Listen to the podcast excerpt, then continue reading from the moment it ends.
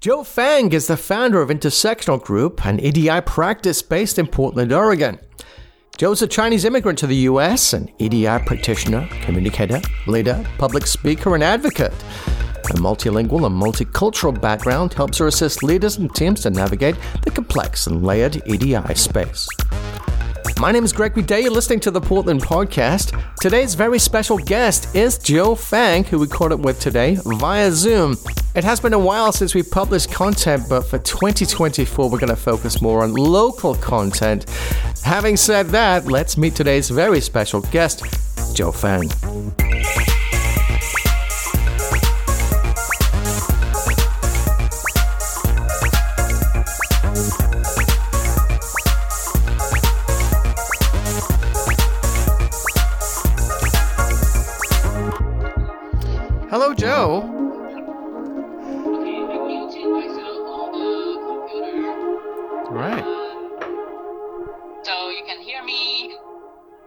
I can. Oh, I have an echo? Let me mute myself. Let me mute myself. I, I just move my mic around, so it's kind of lo-fi, but I, I like it. I'm just uh, glad to connect with you, and I I was very impressed with uh, with you uh, with your speaking engagement at PHRMA's event, Making Work Work. Do you remember that event? Yes, yeah, it was it was a fun event. Yeah, it really was, and I was fascinated by the. Um, what you said about the different communication styles between um, the different cultures. I thought it was very interesting. I actually wanted to hear more about that. So um, that's really uh, part of the reason why I reached out to you. So, um, yeah, I'd, I'd love to talk about that because in the United States, it's such a big country, right? So communication can differ from state to state, right? So uh, in Portland, there's a, a, different way of communicating, and uh, China's a, a, big country too. But you did make some generalities, which I thought was very interesting. Would you like to touch on perhaps uh, a, a, bit more on that on that concept, that idea? Because I find the the topic fascinating. Communication is always very interesting to me.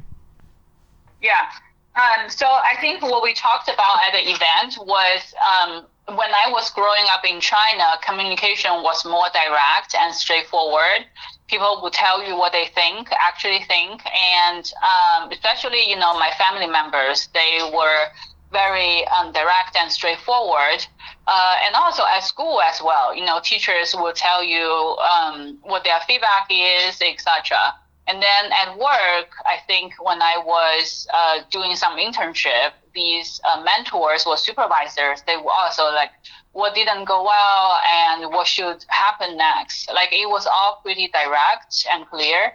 And I was in South China, so I don't I don't really have uh, in-depth experience when it comes to communications um, in the northern regions of China. Um, but for me, most of my life was, uh, well, at least as a young adult as well as a child, um, I spent in South China. So it was it was mostly straightforward and but not in an unkind way. Like it was just direct. Um, Right. And then, yeah, and then I think coming to the U.S., um, I spent a couple years in Kansas State. So I went to K State for my uh, graduate program, um, and um, it was also pretty, like it was friendly um, but because I think it was academic, my professors were also pretty straightforward. Like they would be, they would say, they would say something like, which I think is similar to here, is, oh, this is a good start. You know, like well, we'll go from here. It basically means it's not really great, but mm-hmm. this is a start. Um, so at first, you know, at K State, I would be like, oh, great, the professor liked it. You know, like this is a great start. Like I have something to work on. But then later you, you realize, you know, when they make comments on your paper or your project, basically they're just saying this is not good. You need to do it again. And then I was like, okay, when people say this is a good start, they don't necessarily mean this is a good start. they're just trying to be polite or something. Um, So I think it's similar to here in the Pacific Northwest. Is people try to be uh, polite and friendly, um, and sometimes I feel like people are genuine. Um, but a lot of times, I think people are just trying to be nice, and and and it's usually not like there's no much substance in it. Like when people say things they don't really mean. Um, so that's how I feel when it comes to communications in the Pacific Northwest is these kind of um, sweetness, these being kind of pleasant or friendly, being nice, but it's not necessarily kind or empathetic or compassionate. I think those are different.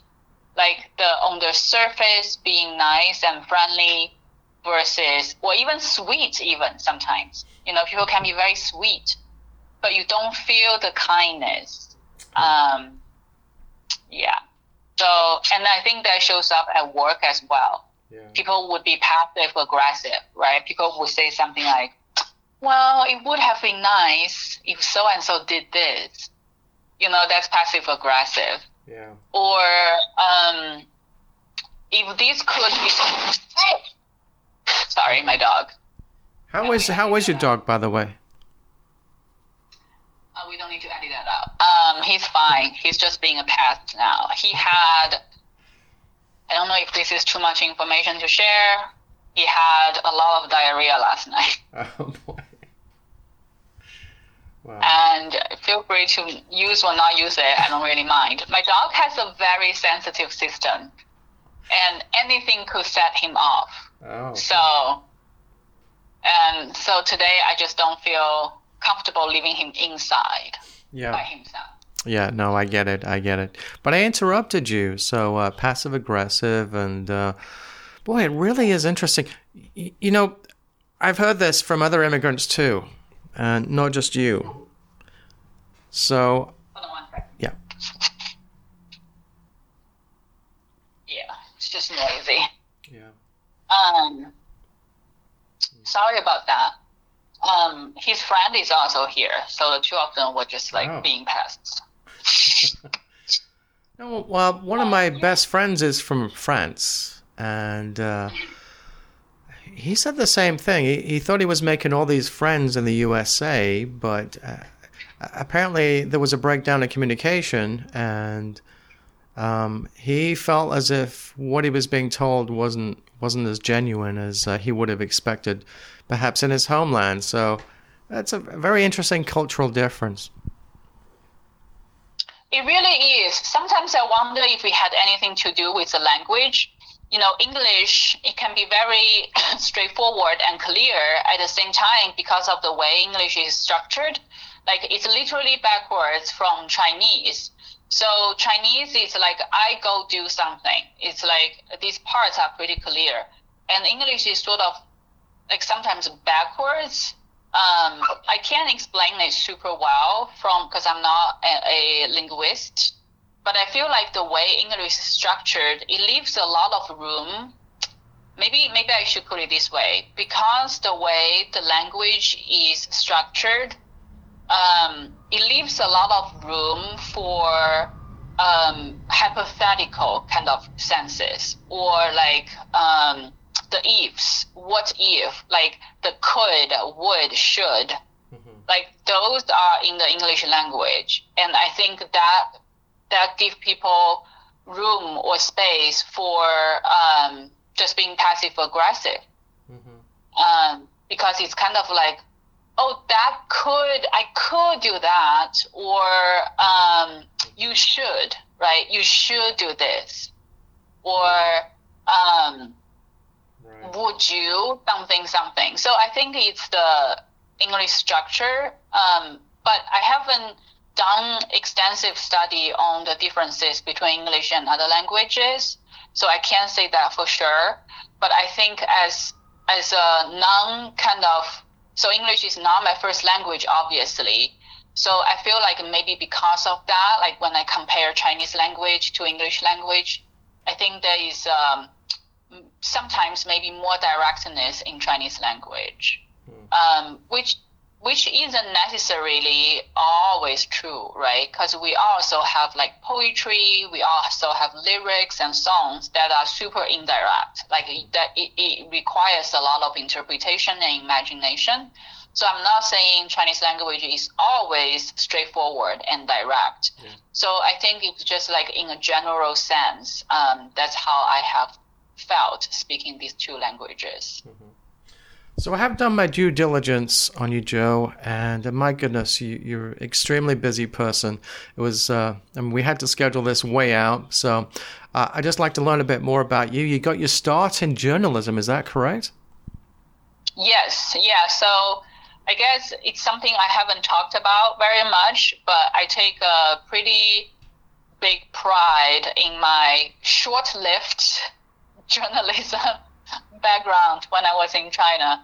Uh, I went to college for journalism and mass communications, and I did a few uh, temporary uh, work and um, internships when I was in China. Mm-hmm. So I worked at radio stations, I worked at magazines, I worked at newspapers. I think the only at the time, of course, we we didn't have a lot of social media going on. It was just starting. But I think at the time, um, as far as traditional uh, media outlets goes, I think the only place I never worked at was TV station. Mm-hmm. Um, so I had some kind of taste of journalism when I was in China, and I think that um, that trait, um, you know, as a journalist, just being sensitive and kind of um, curious about what's going on, um, I've been carrying that with me uh, in my grad school, which I studied was uh, mass communications, mm-hmm. and then also in my work now um, is to be curious and to be sensitive to uh, the information we have access to, and also to human emotions as well as people's um, uh, empathy, as or sometimes for the lack of. Yeah. Um, so yeah, so that's my journalism background. Um, and right now, I actually feel more connected to my journalist senses, not in a practical way, but more on an emotional level, just given everything that's going on in the Middle East, in mm-hmm. Gaza.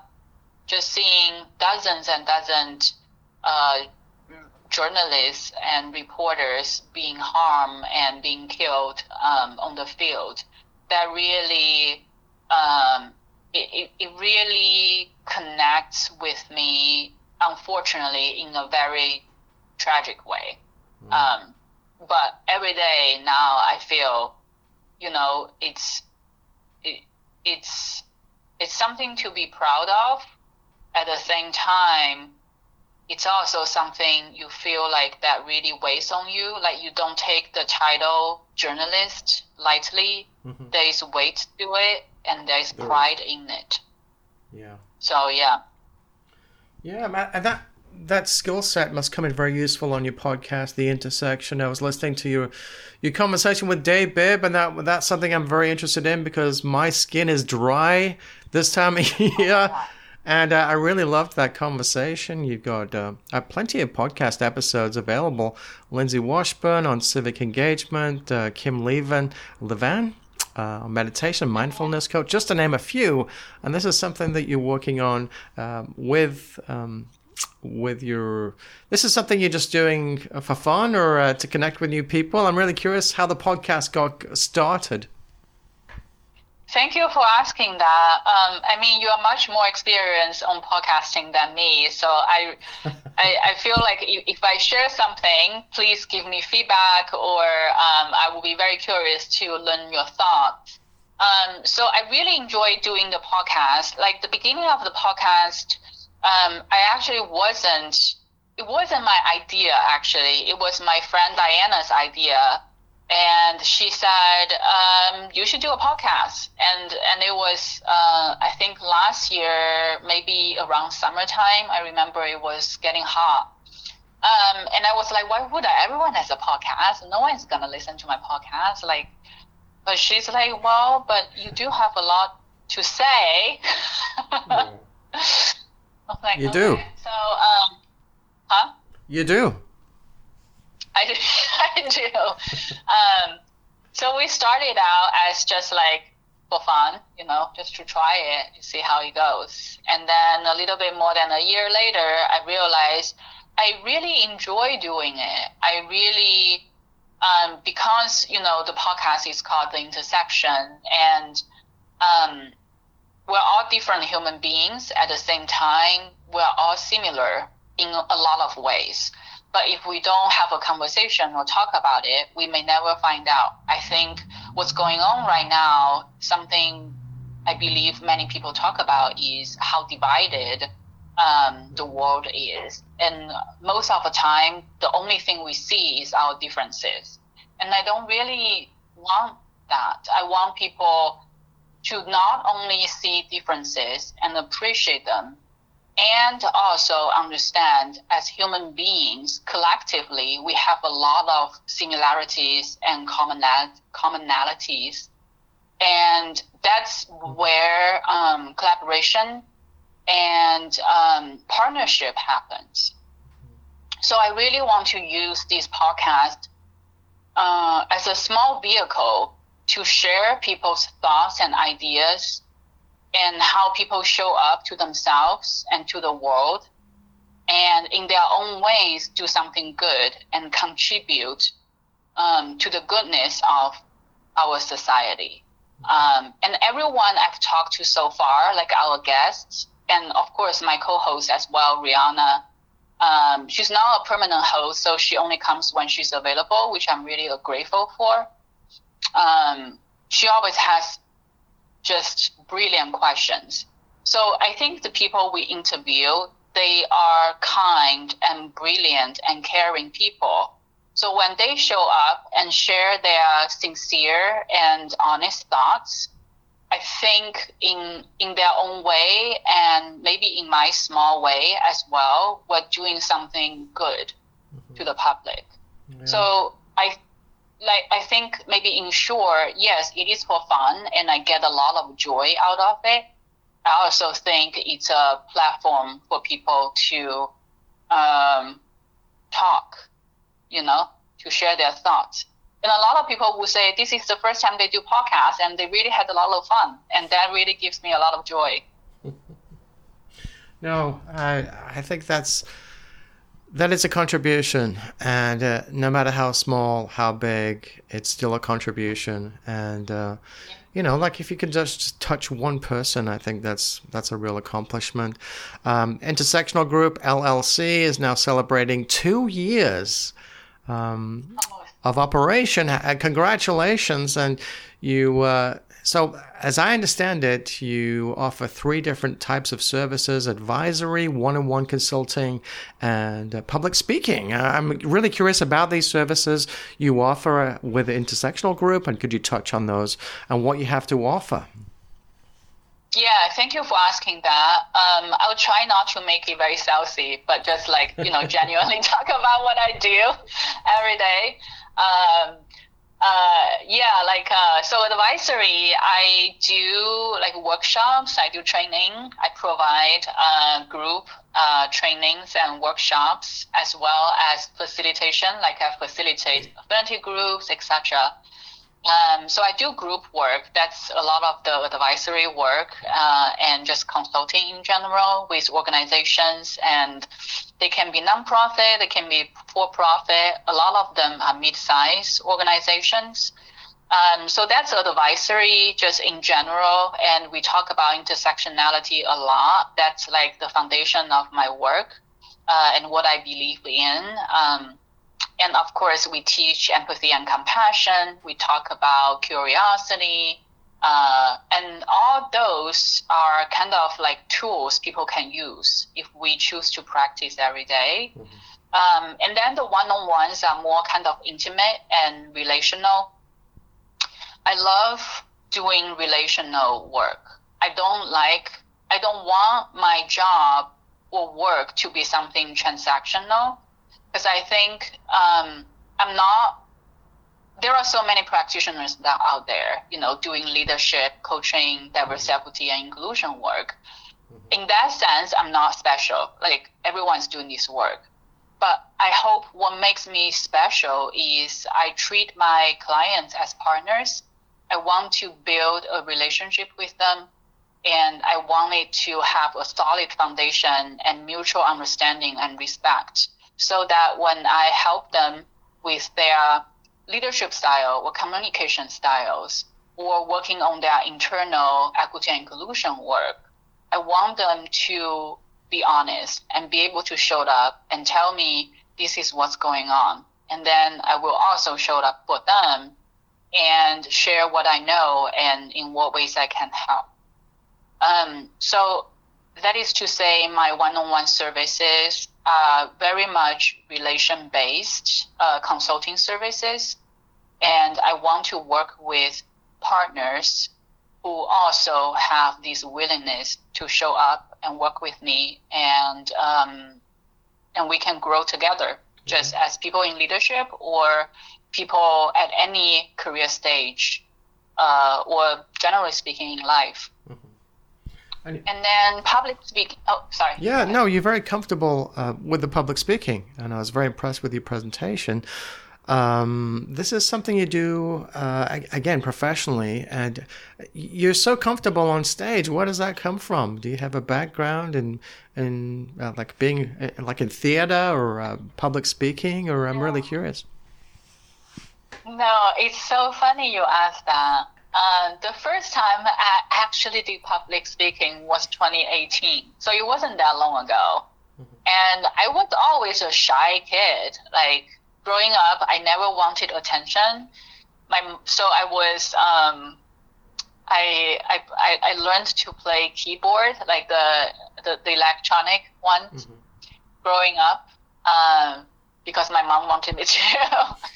um, some childhood stuff there. But uh, every time my parents asked me to perform in front of their friends, I really did not like it. It's not like I don't know how to play. I just don't like it. I don't want to perform for an audience, or I didn't. And so that was so like that is to say, being on a stage was never my thing. Mm-hmm. And then uh, in 2018, I turned 30 and um, I think that is when I felt like, okay, I really want to share what I go through and how I feel, um, my personal experience with people who care about this kind of stuff.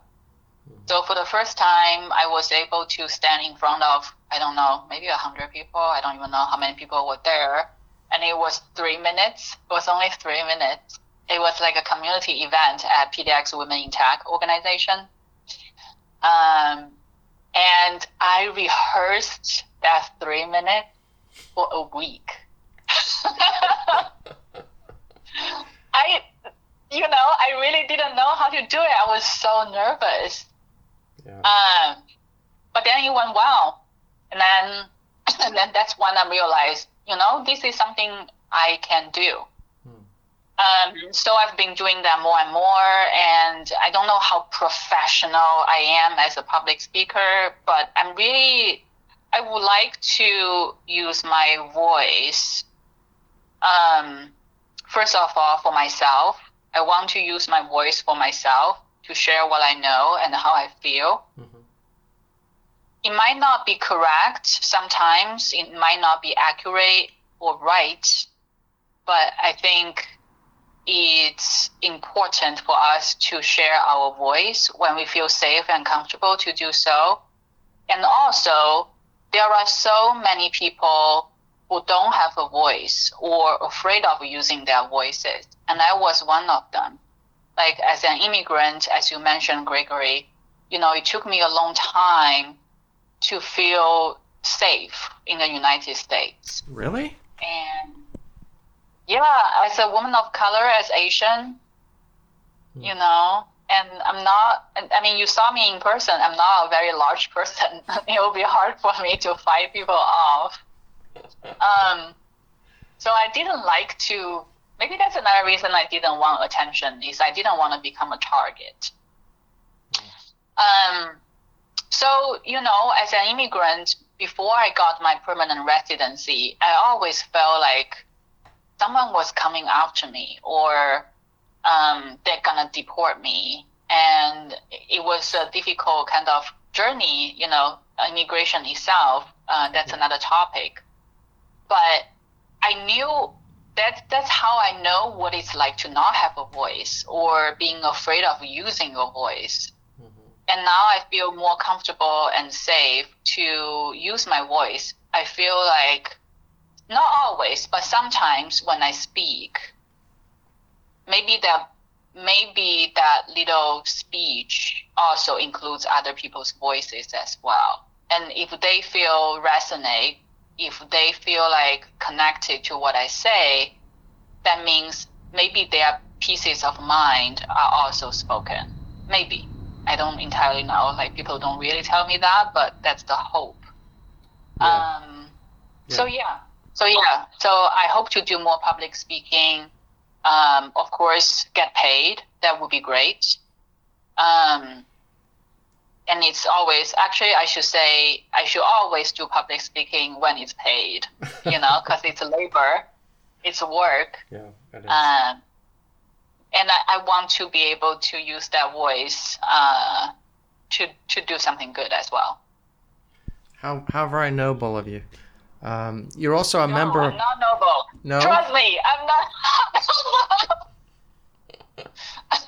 well, excuse me. I'll, I'll retract that. Um, you're also uh, a member of the board of directors at PHRMA, which is the professional human resources organization for Portland. And uh, yeah, I'm really curious how you uh, uh, attained that level um, of uh, leadership at PHRMA. They have a new website uh, application which I've been using, the new community. Um, I'm a human resources professional myself. I'm curious your involvement with PHRMA and uh, moving forward. What's what's on the agenda for 2024 and beyond? So I noticed that too, and congratulations on your new HR director position. Very exciting.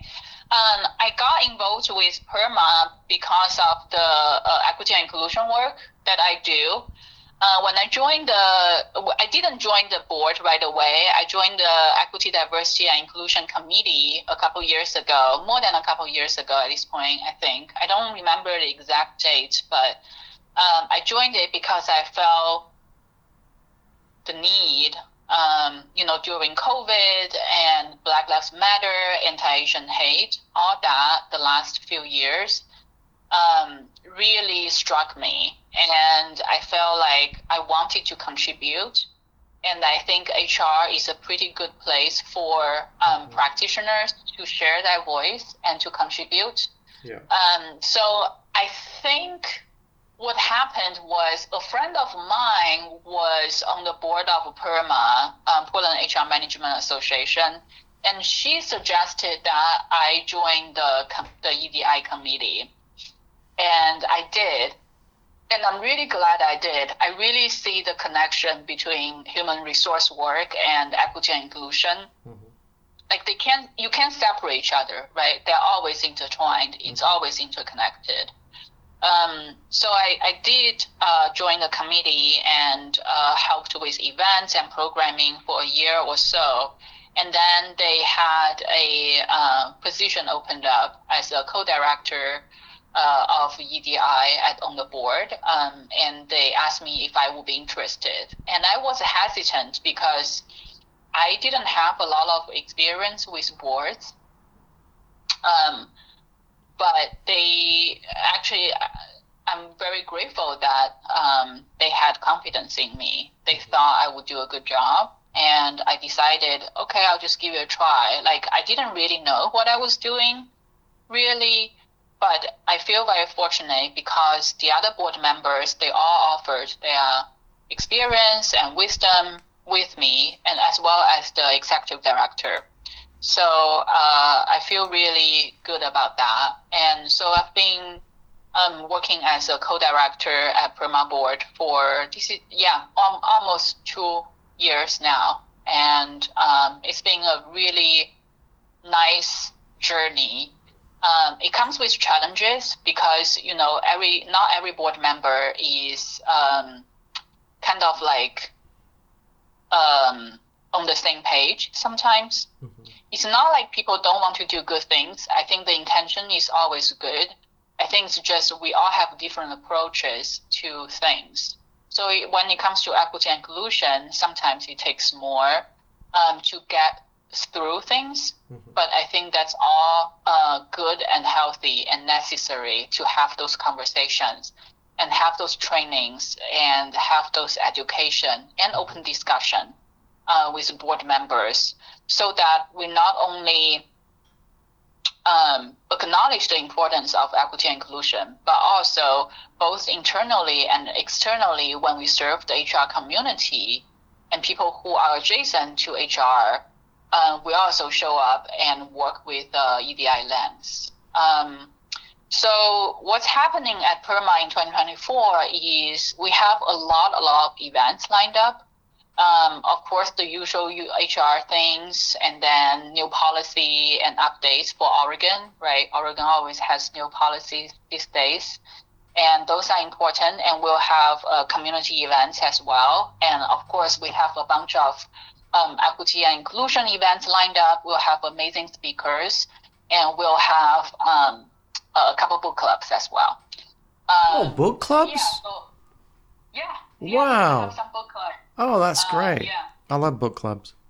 I mean, my experience with book clubs is you get together, you hang out, you, you chat, and you also talk about the book. Yes.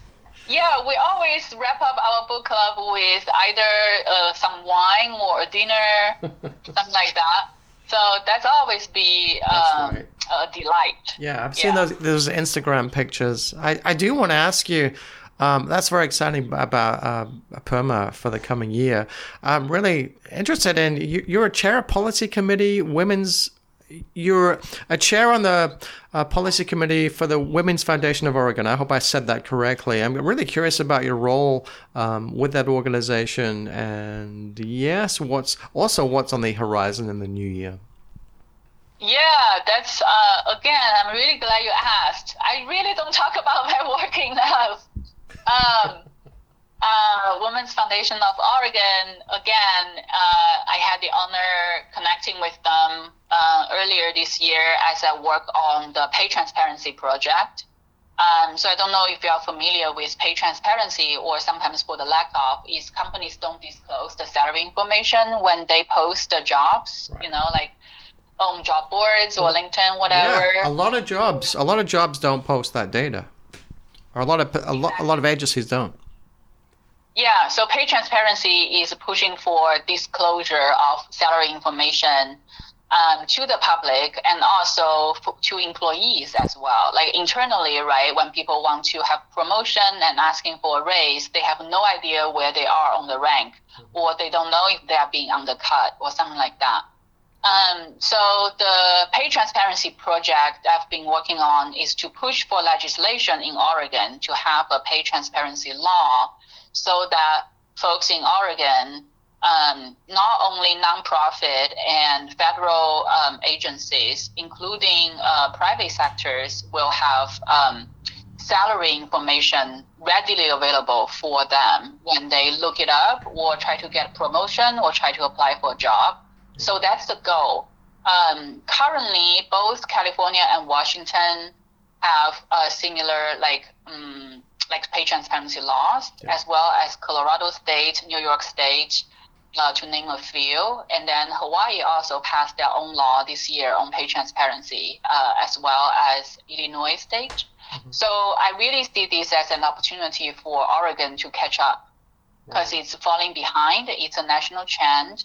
And it's not only good for candidates and employees, it's also really good for employers and, and hiring uh, managers um, because it really saves time.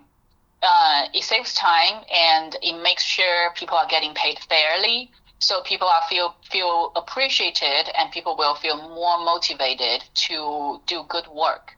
So yeah. it's a win-win really for everyone. Yeah. Um, so that's my work with uh, Women's Foundation of Oregon. Is I work with them on policy work And as the current chair of the policy committee, I work with committee members as well as the foundation itself, and also um, connect and outreach to um, policymakers and lawmakers um, pushing for Oregon's uh, pay transparency legislation.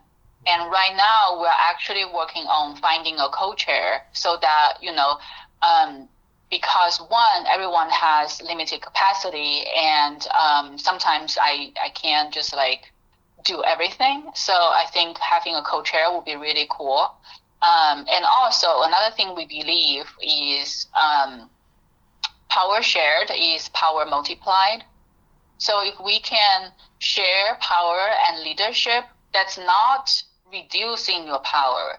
That's actually giving you more power and stronger because you know, together we are more powerful. Together we have more um, kind of strength when it comes to pushing such efforts um, mm-hmm. through, especially in policy and legislation. Mm-hmm. So we're actually working on finding a co-chair this moment, but I think in 2024 our focus really is to push for um, pay transparency legislation, hoping we'll get it done in 2025 we also would like to push for other policies. Right now, um, we are still at uh, early stage for other policies, so I don't have a lot of details to share now. But we um, we plan to have more um, kind of information for the public uh, in 2024. Right. Well, it sounds as if you have a busy year coming up, and you're very. Probably. And it's the election year, yeah. so yeah. yeah so definitely gonna be uh, have to prepare ourselves um, to be ready for a busy year. Yeah. Right, right. And finally, I just want to touch on you know where we can learn more about intersectional group and uh, learn learn more about uh, about your efforts moving forward. Where can we find you on the internet and beyond? Yeah, so um, our website is uh, intersectional.group. Mm-hmm. So it's not .com, it's .group. So intersectional .group. That's where you can find our information. Um, and I'm also on LinkedIn. If you just search, uh, search Zhou Fang, Z H O U F A N G, uh, you should be able to find me. And I'm happy to send you the link as well. And then I'm also, you know, email is a really good way to find me. It's Zhou, Z H O U, at intersectional.group. Uh, I'm also on Instagram, and most of it is work related. Occasionally, I share something that's like less work related, but most of it is work related, and you can see my work there. So I'm also on Instagram. I think it's Zhou Fang IG. So Z H O U F A N G I G. So IG stands for Instagram and intersectional group. Well, I'll tell you what, uh, Zhou, I really appreciate your directness. It, it's very refreshing and uh, you're extremely forthcoming. And I just felt so much honesty and transparency um, when you spoke at that, um, that uh, PHRMA event. And uh, it really struck me how just how, how open you are. It just really comes across. So uh, thanks so much for chatting today, and uh, I'll be following up by email. Uh, I take a long time editing these podcasts, but I really appreciate you sharing the time today. Yeah, I appreciate you taking the time too, and you should come to the Intersection podcast. wow, really? Well, that sounds yeah, interesting. Right, I, I, have to wrap. I have to wrap it up. But uh, thanks so much, Zhou, and uh, I'll be in touch. Thanks so much. I really appreciate you sharing your time today. Yeah, thank you so much, Gregory. Cheers. Bye.